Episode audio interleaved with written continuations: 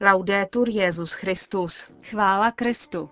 Posloucháte české vysílání Vatikánského rozhlasu v pondělí 28. července. Benedikt XVI. dnes zahájil svou letní dovolenou v Jižních Tyrolích. K respektování lidských práv imigrantů vyzval italskou vládu arcibiskup Agostino Marchetto. Patriarchové Bartoloměj I. a Alexej II. oslavili společnou liturgii 1020 let křtu Rusy. To jsou hlavní témata dnešního vysílání, ke kterému vám hezký poslech přejí Markéta Šindelářová a Monika Vývodová.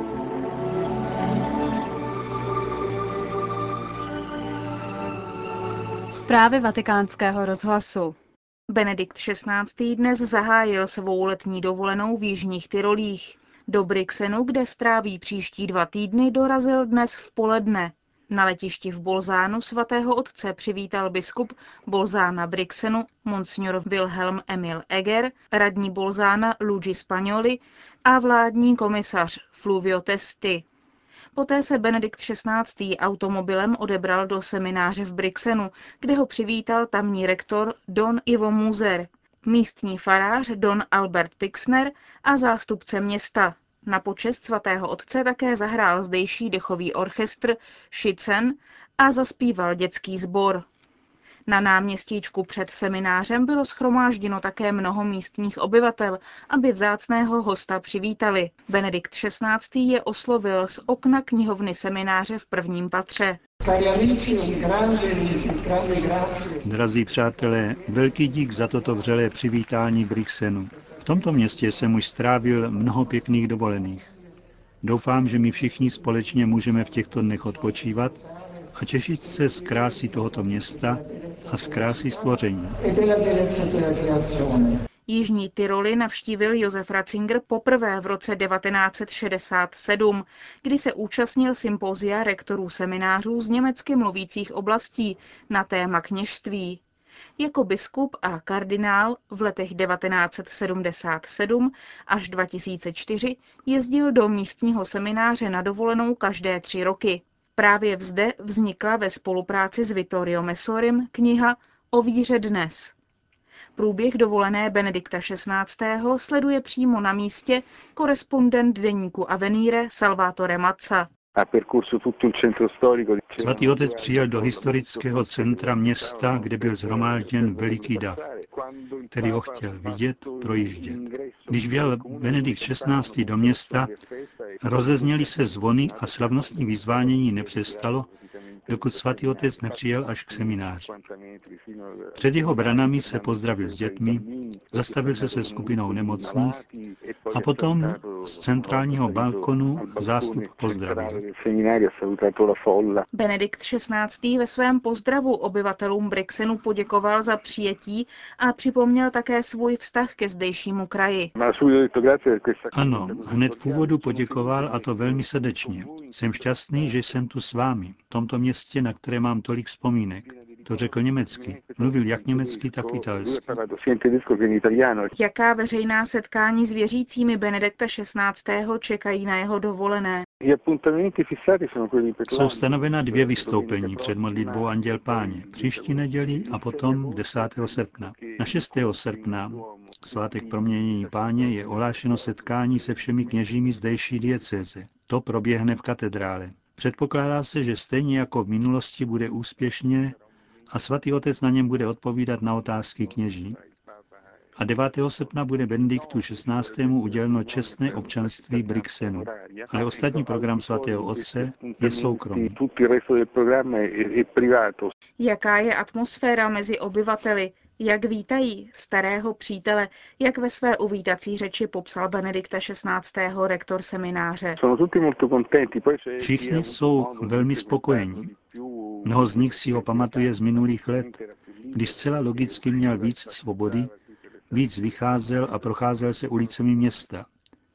Všichni na něj vzpomínají jako na přátelského člověka, velmi zdvořilého, vlídného, takového, jaký víme, že je.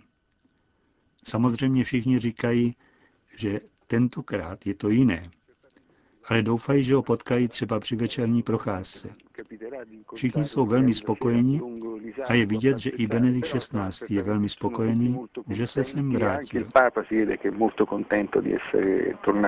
Říká v telefonickém rozhovoru přímo z Brixenu korespondent deníku Avenire Salvatore Mazza. Vatikán. 4. října na svátek svatého Františka z Assisi, patrona Itálie, oplatí Benedikt XVI. oficiální návštěvu italskému prezidentovi Giorgio Napolitánovi, který svatého otce navštívil ve Vatikánu 20. listopadu 2006. Vatikán. K respektování lidských práv imigrantů vyzval italskou vládu arcibiskup Agostino Marchetto. Reaguje tak na vyhlášení stavu nouze kvůli vysokému přílivu uprchlíků do země. Téměř každý den je přivážejí k italským břehům plavidla s nelegálními přistěhovalci. Jejich pouť za vidinou lepšího života končí nezřídka smrtí. Před několika dny šokovala veřejnost zpráva o dvou dětech, které během cesty zemřely hlady. Italské charitativní organizace bíjí na poplach. Odhlasování stavu nouze italským parlamentem sice posiluje represivní prostředky, ale situaci neřeší. Předseda Papežské rady pro migranty a uprchlíky ve zvláštním prohlášení zdůraznil, že vyhlášení stavu nouze nemusí být negativním rozhodnutím. Může být také podnětem k hledání nových cest, jak odpovědět na potřeby přistěhovalců ze zemí jako Súdán, Somálsko nebo Eritrea. Arcibiskup Marketo připomněl zároveň nutnost respektovat práva všech přistěhovalců a jejich rodin, stejně jako dohody o udělování práva na azyl. Vyzval rovněž ke konkrétní péči o oběti obchodu s lidmi. Vatikán. Asi 40 tisíc návštěvníků za den. To jsou čísla agentury ANSA týkající se návštěvnosti vatikánských muzeí. Odhaduje se, že do konce roku 2008 by se měla vyšplhat až na 5 milionů osob za rok, což by zařadilo Vatikánská muzea jako jedny z vůbec nejnavštěvovanější na světě a předčila by tak i londýnskou Tate Gallery a Britské muzeum nebo Louvre a Centre Pompidou v Paříži. Pro dosáhnutí tohoto čísla se podle ředitele muzeí chystá řada zlepšení a novinek, například rezervace online, poskytování podrobnějších informací ve všech sálech týkajících se uměleckých předmětů, nárůst kvalifikovaných průvodců a vzdělávací materiál zdarma, tak, aby bylo zhodnoceno ohromné množství exponátů muzeí, které návštěvníci často ani nevidí, jelikož míří rovnou k Sixtínské kapli. Podle statistiky, kterou vypracoval britský časopis Art Newspaper, jsou Vatikánská muzea na sedmém místě v žebříčku návštěvnosti. V roce 2007 si je prohlédli 4 miliony 300 tisíc osob. Podle Palučiho je v letních měsících návštěvnost obzvláště velká. Jsme v rytmu 40 tisíc návštěvníků denně a nebezpečně se přibližujeme k 5 milionům. K tomu dodává italský ministr kultury, je jasné, že se musí vyřešit fronty turistů, které se denně tvoří podél vatikánských zdí. Měl by se změnit vstupní systém, jelikož davy turistů se dotýkají celého města. A hodlá na toto téma hovořit i s novým starostou Říma Janem Alemánem. Ředitel muzeí na téma rezervace online dodává, že tento systém již existuje, ale čeká se na jeho implementaci. Do šesti měsíců by se měl vytvořit jednotný způsob vstupu, který již funguje v řadě velkých muzeí na světě. Mělo by to být jako v restauraci, vysvětluje. Buď je místo, nebo není. Dodává ale, že by chtěl především napravit nedostačující zdroje informací. Připravují se detailní mapky popisující exponáty ve všech sálech, také nová značení v muzeích a mnohojazyčné publikace. Dalším cílem je přivést návštěvníky do všech částí muzejního komplexu, která jsou podle jejich ředitele ohromnou schránkou uměleckých pokladů ze všech časových etap a téměř všech oblastí světa. Kijev. Patriarchové Bartoloměj I. a Alexej II. oslavili společnou liturgii 1020 let křtů Rusy. Slavnost probíhala v centru Kijeva před pomníkem svatého knížete Vladimíra, který uvedl křesťanství na kijevskou Rus. Liturgie se zúčastnil mimo jiné představitel řecké církve Jeronym II. a albánské Atanázios. Přenášeli ji všechny programy ukrajinské televize. V početném zástupu věřících nechyběl ani prezident Viktor Juščenko. V promluvě k věřícím Bartoloměj I. zdůrazňoval potřebu jednoty křesťanů jak na Ukrajině, tak na celém světě. Řekl, že všechna rozdělení Kristova těla jsou urážkou jeho božské hlavy a ignorováním darů Ducha Svatého. Vyjádřil také lítost nad roztržkami v lůně ukrajinské církve, která je, jak řekl, nejdražší dcerou Konstantinopole a vyzval k co nejrychlejšímu nastolení jednoty ukrajinských pravoslavných.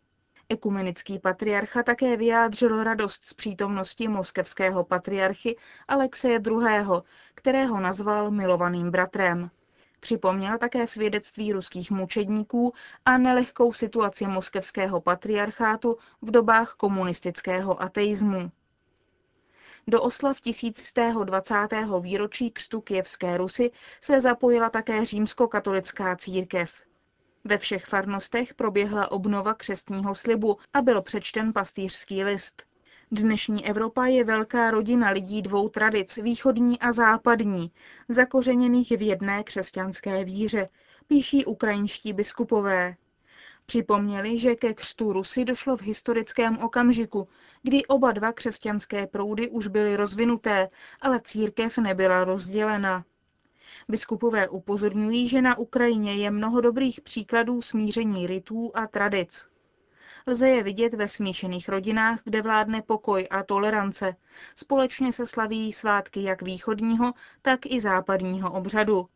Probouzí se tak ještě hlubší touha po jednotě dvou sesterských církví v Kristu a hledají se nové účinné kroky tímto směrem, zdůrazňují biskupové. Všímají si také, že touha po jednotě je skutečně živá a vyzývají k modlitbě, aby sjednocení církve nastoupilo co nejdříve. Washington. Americký prvolikový fotbalista se rozhodl vstoupit do semináře. 26-letý Chase Hilgenbrink byl v poslední době obráncem klubu New England Revolution, který na začátku července porazil mužstvo Davida Beckhama Los Angeles Galaxy.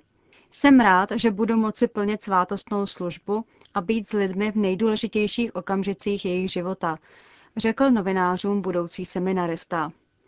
Sportovec, který hraje fotbal už od pěti let, je rád, že zpráva o jeho povolání je svědectvím víry pro mnoho lidí. Jak řekl, zvláštní význam měl pro něj pobyt v Chile. Život v zahraničí byl pro něj časem intenzivního duchovního hledání. Moje osobní spojení s Kristem posiluje modlitba a časté přistupování ke svátostem. To mi také pomohlo překonat strach z rozhodnutí jít za hlasem povolání, řekl novinářům Hilgebrink. V srpnu zahájí studia v semináři ve své rodné diecézi Peoria ve státu Illinois. Peking. Zatímco venku před katedrálou Dongtang v centru Pekingu jezdí mladí Číňané na skateboardu, uvnitř se desítka věřících účastní prvních bohoslužeb, sloužených zahraničními kněžími, což je jeden z plodů náboženského otevření se Číny u příležitosti olympiády. Jedná se o důležitou událost, říká italský velvyslanec v Číně Ricardo Sessa týkající se otázek náboženské svobody, kterými se v minulých měsících zabývaly i čínské úřady. Muše ve španělštině, italštině, němčině, francouzštině a korejštině se budou od tohoto týdne sloužit každou neděli až do 20. září právě v katedrále Dongtang a v dalším kostele v Beitangu, podle SESI se italská ambasáda zasadila již před nějakou dobou, aby bylo umožněno všem italsky mluvícím účastníkům olympiády slavit mši svatou v jejich jazyce. Povolení pro kněží, kteří přímo spadají pod svatý stolec, sloužit mši ve dvou význačných kostelech hlavního města, je považováno jako gesto, které by mělo pomoci snížit napětí, které panuje ve vztazích Vatikánu a Číny. Momentálně je to dohoda do 20. září, pak uvidíme, okomentoval lhůtu mší nečínský katolík, který již léta v této zemi žije. Končíme české vysílání vatikánského rozhlasu. Chvála Kristu. Laudetur Jezus Christus.